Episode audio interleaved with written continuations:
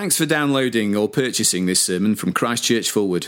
To find out more, visit forward church dot co dot u k or join us on Sundays. First Peter chapter four, starting at the first verse. Therefore, since Christ suffered in his body, arm yourselves also with the same attitude, because he who has suffered in his body is done with sin. As a result, he does not live the rest of his earthly life for evil human desires, but rather for the will of God. For you have spent enough time in the past doing what pagans choose to do, living in debauchery, lust, drunkenness, orgies, carousing, and detestable idolatry. They think it strange that you do not plunge with them into the same flood of dissipation, and they heap abuse on you. But they will have to give account to him who is ready to judge the living and the dead. For this is the reason the gospel was preached, even to those who are now dead, so that they might be judged according to men in regard to the body, but live according to God in regard to the spirit. The end of all things is near. Therefore be clear-minded and self-controlled, so that you can pray. Above all, love each other deeply, because love covers over a multitude of sins. Offer hospitality to one another without grumbling. Each one should use whatever gift he has received to serve others, faithfully administering God's grace in its various forms. If anyone speaks, he should do it as one speaking the very words of God. If anyone serves, he should do it with the strength God provides, so that in all things God may be praised through Jesus Christ. To him be the glory and the power forever and ever. Amen. Great. Well, good evening. My name is Peter Bramwell. I'm the student worker here, um, and I'm going to be uh, taking us through that passage in a, a moment. Uh, you will be helped by keeping the Bible open in front of you, and also you might find it helpful to dig out uh, the outline, uh, which is in the papers which you were given when you uh, came in. Well, as we come to look at First Peter four, shall I pray for us? Father God, we thank you that you are a God who speaks to us so that we might know you. And we pray this evening that you would help us to know you more and that we might live for you in the rest of our time on this earth, bringing glory to you and to your Son and drawing others into that glory as well. And we pray that in Jesus' name. Amen. Well, the newspapers on the fifth of August nineteen fourteen ran with the headline, "War Declared." Uh, the report in the newspapers uh, uh, reported the, the Prime Minister's statement to the Commons the night before. Uh, it was a fairly short statement which ended with these words: His Majesty's government declared to the German government that a state of war exists between Great Britain and Germany as of eleven p.m. on August the fourth, nineteen fourteen. It strikes me that they're very ordinary words, aren't they? And yet there were words which made a huge declaration, uh, words which would see, in the matter of that war, nine million people killed, twenty-seven million people wounded, declared matter-of-factly with sobriety. If you get a sense of uh, that King George the Fifth understood the enormity of that, though, when you read his diary. Uh, he wrote in his diary for that night, "I held a council at ten forty-five to declare war with Germany. It's a terrible catastrophe, but it's not our fault. Please, God, may it soon be over, and may you protect dear Bertie's life," his son who was serving with the Royal Navy. Uh, now, I tell you that partly because it's Remembrance Sunday, uh, but also because First Peter introduces us to a war which Christians are to engage in. You first see it introduced in chapter two and verse eleven. You might want to flip back a page and see it. Peter says there, "I urge you, as aliens and strangers in the world, to abstain from sinful desires which war against your soul." Now, there is a, a war going on against our souls, says Peter. And so in tonight's passage, flicking back to uh, chapter four, you see the words beginning with, "Therefore, since Christ suffered in the body, arm yourselves." You see, we're being encouraged to arm ourselves as we live this life. uh, arming is a, a word which is often used in military contexts, uh, talking about military preparation. Arm yourselves. And Anya and uh, Nancy and Laura, as you uh, go on in life, uh, you will fight that battle. That's what we've prayed for you. Did you hear the words when we prayed? We said, we pray that you will fight bravely under his banner, that you will continue Christ's faithful soldier. And tonight, it's not just Anya, Laura, and Nancy to heed that call. It is for all Christians to heed the call. All Christians who have been baptized into Christ are to fight that battle. Well, let me be clear here at this point. We hear a lot in the news, don't we, about religious extremism and people being radicalized to kill other people. That is not the war which we are to engage in. Rather, the call to war is with ourselves. In two eleven, did you see it was with our sinful desires, our sinful desires which war against our souls? That means that we are to fight with the sinful desires that we have. And that's what this passage teaches us that we should be doing. It teaches us that by encouraging us to have a right view of time and where we live and to abstain from sin, but then to give ourselves to the good lives of prayer and love. But first, let's just see that we are to engage in this war, and so we need to live a life which is focused on heaven. That's point one on your handout. I think this is one of the keys to understanding the passage, that we are to view that Peter sees here two realms of life. He sees the realm of the flesh, or this present earthly life, and then there's the realm of the spirit, or the future heavenly life. And Peter begins by speaking of that earthly life now. The E S V makes it a bit clearer, I think, the N I V, and I've reproduced that there in your handout. You'll see how the E S V translates it. It consistently translates the Greek word sarx for flesh. And so you see, Christ suffered in the flesh. That's what happened when he lived on earth, as he lived his earthly life. He suffered in his earthly life. We read about that last week in chapter three and verse eighteen, where it said he was put to death in the body, or literally in the flesh. And then it goes on to say that we live in this realm of the flesh. You see, Peter says that we will suffer in the flesh, or suffer in this earthly life. We will see why that is in a moment. But for now, notice that he is speaking of our earthly life now. We will suffer in the flesh now. And verse two makes it clear. We are to live the rest of the time in the flesh. That is, we are to live the rest of their time on this earthly life in a particular way, which we'll see in a moment. You see, Peter has on view here our life now, how we're going to live our earthly life out. And we live it out by having a perspective of the future. You see, we're to look forward to the time of the Spirit.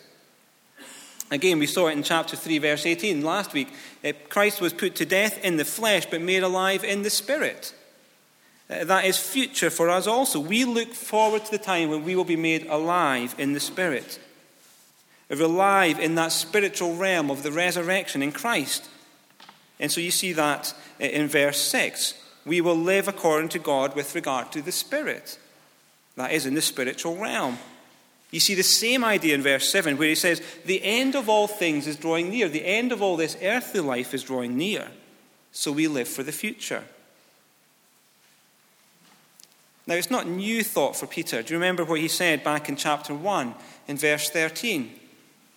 After he had outlined the great salvation we've been brought into, he said, therefore, prepare your minds for action, be self-controlled, set your hope fully on the grace to be revealed when Jesus Christ is revealed.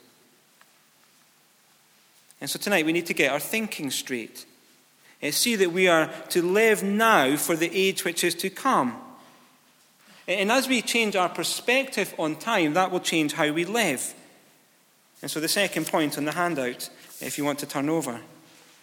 That was quite good going, one, one side down.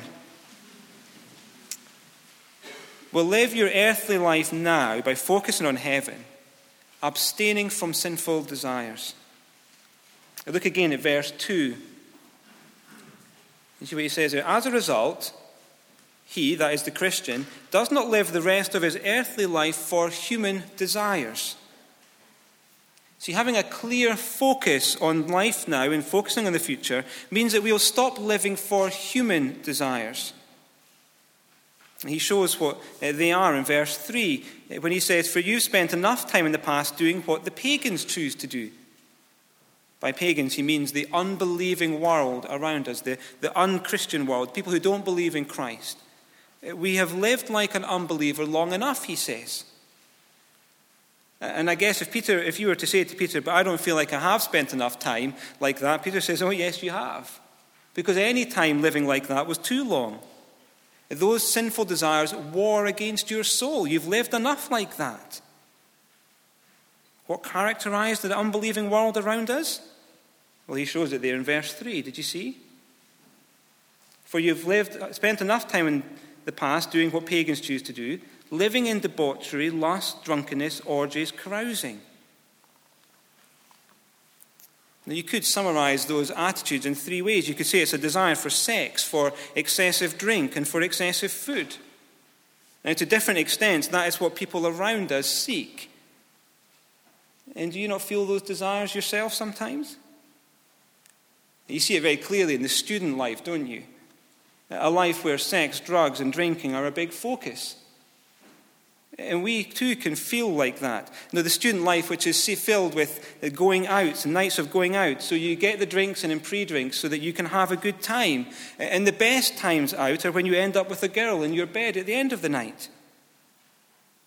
And while that might not be an everyday occurrence in Fulwood, surely we see those desires, do we not?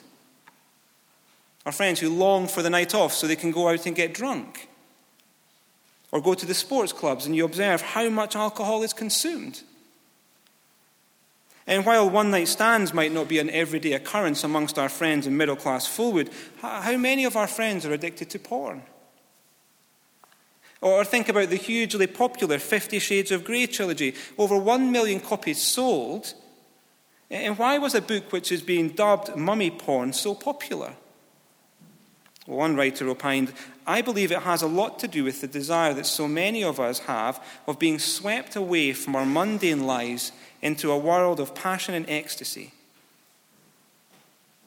And then when so many people don't achieve that, then they may live out their desires through comfort eating, to provide a level of satisfaction and joy in life." You see, the motto of our age may be, "Let us eat, drink, and be merry, for tomorrow we die."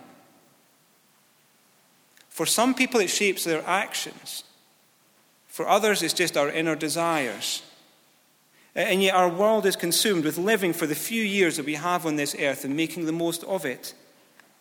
And it is so short-sighted. You could say all of it, it could be summed up in the last three words, the last words of verse three, which describe our detestable idolatry. You see, our world has rejected God. It's rejected this loving uh, maker who made us, and it's turned into themselves to seek pleasure for themselves and fulfillment and security for themselves. And when you live like that, people can't understand. When you don't live like that, sorry, people can't understand it. People are amazed at you when you don't live like everyone else. Or maybe they start to pressurize you to jump in with them. And when you don't, and often you will not because you want to stand firm for Christ, then they will ridicule you. That's what verse four says. They think it's strange when you do not uh, plunge with them into the same flood of dissipation uh, or the same flood of overindulgence, and they heap abuse on you. And so when you cease from sin, from your sinful desires, then you suffer in the flesh. You suffer in this age now. You see, you abs- that's what verse one was saying. When you abstain from your sinful desires, you can feel the pressure to conform. You can suffer for that.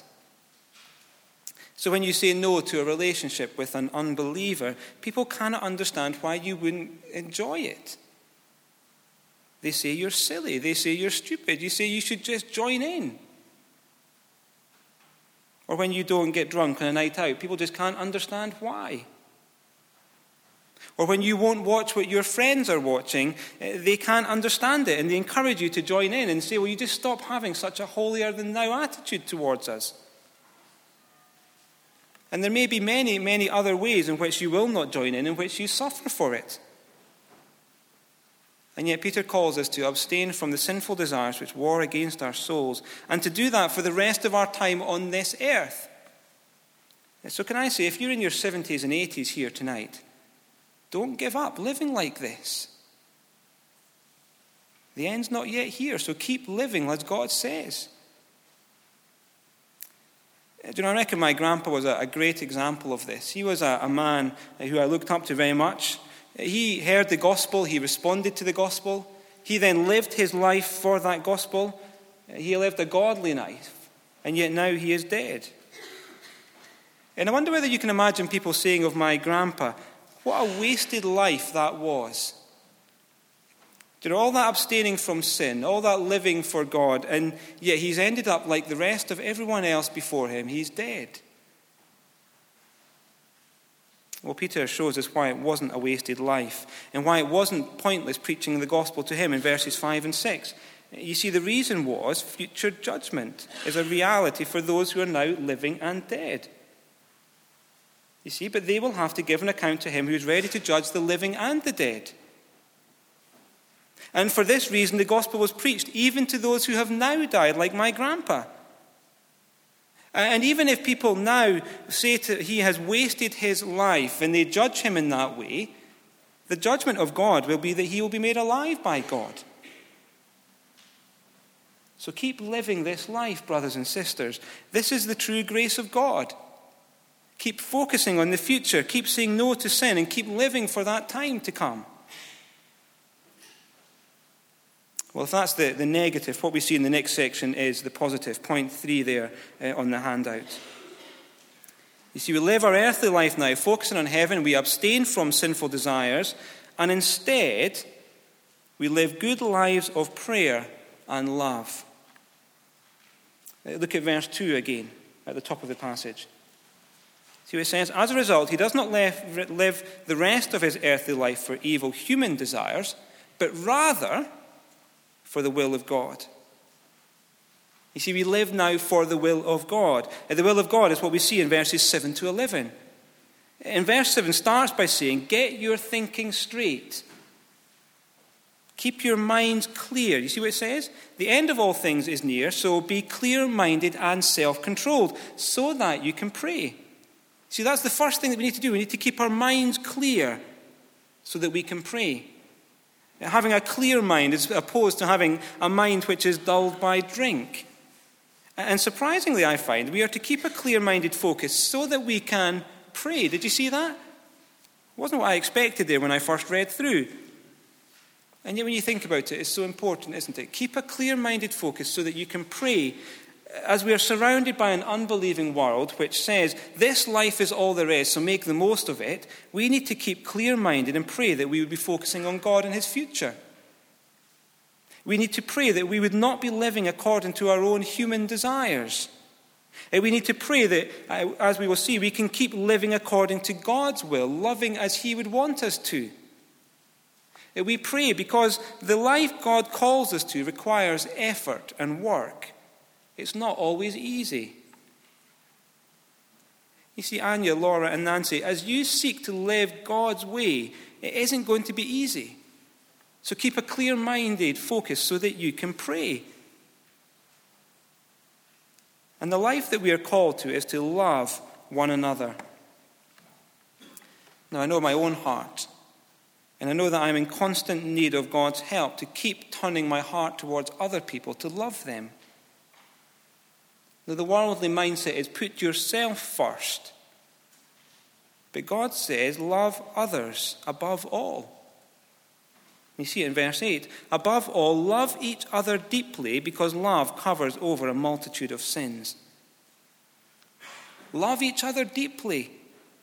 And notice the context in which we are to love other people. We love because love conquers a multitude of sins.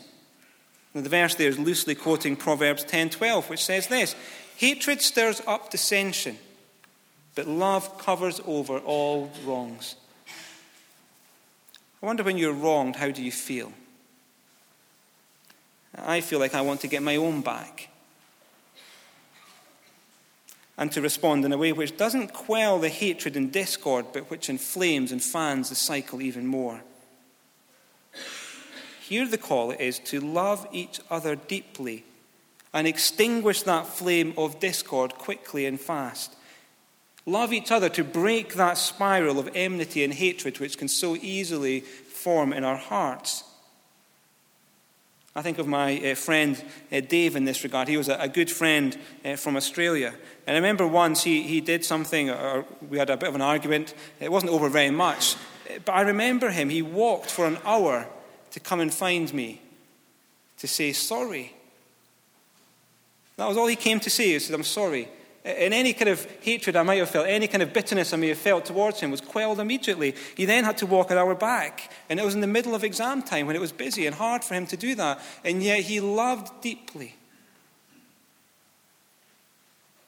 And it's so important to love, because without love, you will never be able to do what verses nine and ten call us to do.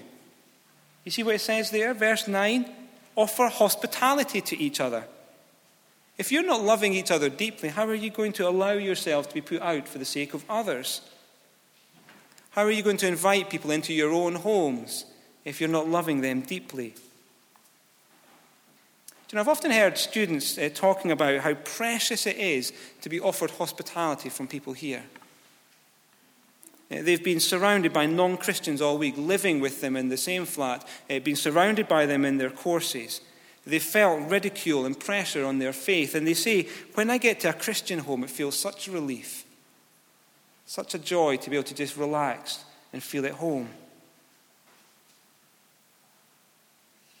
You see, offering hospitality can help people when they suffer in this world. And it may be more than just offering a meal for somebody on a Sunday. Maybe you have to offer people a home for a month, a year. I wonder how you might show that sacrificial hospitality willingly and not grumbling.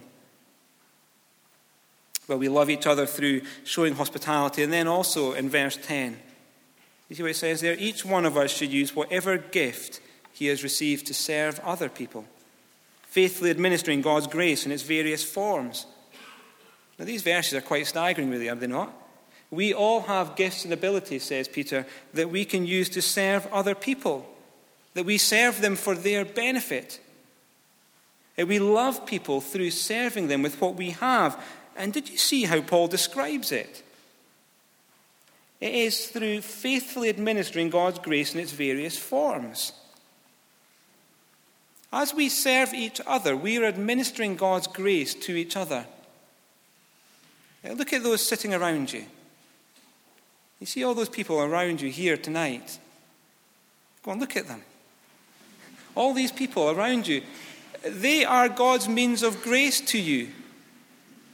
And you are God's means of grace to them as you serve them and as you love them. Do you not find that staggering? It changes how we view people at church, doesn't it?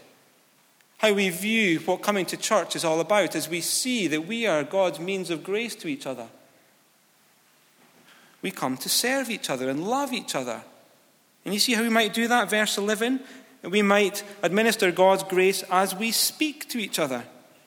See, if anyone speaks, he should do it as one speaking the very words of God.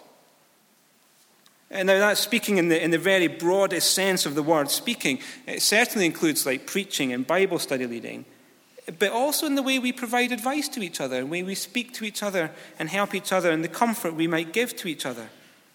When we meet up one-to-one, we speak and we encourage each other. And do you see how we are to do it? As if we are speaking the very words of God to each other. You see, we're meant to speak the balm of Christian Bible words to each other. It's why we need to be steeped in the Bible, so that the words which come out our mouths are Bible words, words which can provide comfort and help and encouragement. I guess that's one reason why we should crave pure spiritual milk, as Peter said earlier in the book, so that we can speak to each other. And speaking's not the only way in which we administer this grace to each other. We do it as we serve each other in the strength God provides. You see verse eleven again? If anyone serves, he should do it with the strength God provides. So when we come to church, we should be asking in our mind, I wonder how I might be able to help someone tonight. Who can I serve, I wonder, when I get there? And that concern and that willingness to serve may then spill over into our weeks as we love people practically throughout the week, caring for them, looking after them. You see why we need to pray? See why we need to pray as we love? Because it's not easy to keep loving when we feel wronged. It's not easy to open up our homes and welcome others in. It's not easy to administer God's grace to each other, but it's wonderful. So keep a clear-minded focus and pray for that. You see, the life that God calls us isn't a life of ease on the sofa, but it's a life of hard-working love for each other. And what a contrast to the world around us, which is focused on its own selfish pleasure and its own self-fulfillment, where we are called to love other people deeply so we can help them and encourage them and spur them on. And as we come to an end, just see how full of meaning and wonderful this life that God calls us to is. You see what the result is there in verse eleven? So that in all things God may be praised through Jesus Christ. See, as we live this life out, God is praised through Jesus Christ. And as Peter goes on, to him be the glory and the power forever and ever. Amen. You see, God has redeemed us from a worthless, fruitless, empty way of life and gives us significance and meaning. And as we live this life together, God is praised through what he sees here, through Christ. You see, as we live our earthly life now, focusing on heaven, as we abstain from our sinful desires and instead live those good lives of love and prayer, God is praised. It fulfills what we read all the way back in chapter two in verses eleven and twelve. Do you remember what it said there? Dear friends, I urge you as alien and strangers to abstain from sinful desires which war against your soul. And as we pray and live good lives of love, we will be, two twelve, living such good lives among the pagans. With the result, two twelve, that they may see our good deeds and glorify God in the day he visits us. It's a wonderful life that we've been called to as Christian people. It's the life which Christ lived before us. He was the one who suffered in the body first and made alive in the spirit, and so we follow after. And as I finish, it reminds me of what the writer to the Hebrews wrote in Hebrews twelve. Let me read those words as I close. He says to us, let us throw off everything that hinders and the sin that so easily entangles, and let us run with perseverance the race marked out for us. Let us fix our eyes on Jesus, the author and perfecter of our faith, who for the joy set before him endured the cross, scorning its shame, and sat down at the right hand of the throne of God. Consider him who endured such opposition from sinful men, so that you will not grow weary and lose heart. Well, let's pray together.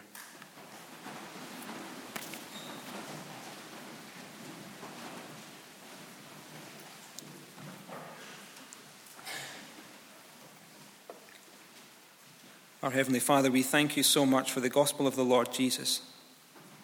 We thank you that you have redeemed us from an empty way of life which was handed down to us. And you call us now to a life of wonderful meaning and significance, where we can love other people. And where in loving other people, people may see how see our good deeds and want to glorify you as well. That they too may be redeemed from that empty way of life and included into your family. Father, would you please help us to live that life? Would you help us to be clear-minded and focused so that we can pray? And Father, may you help us to love each other deeply. Would you help us to offer hospitality to each other, and would we be faithful in administering your grace in the many forms which you have given us? And Father, may all of that be to your praise and your glory through Christ Jesus our Lord. And we pray that in Jesus' name. Amen.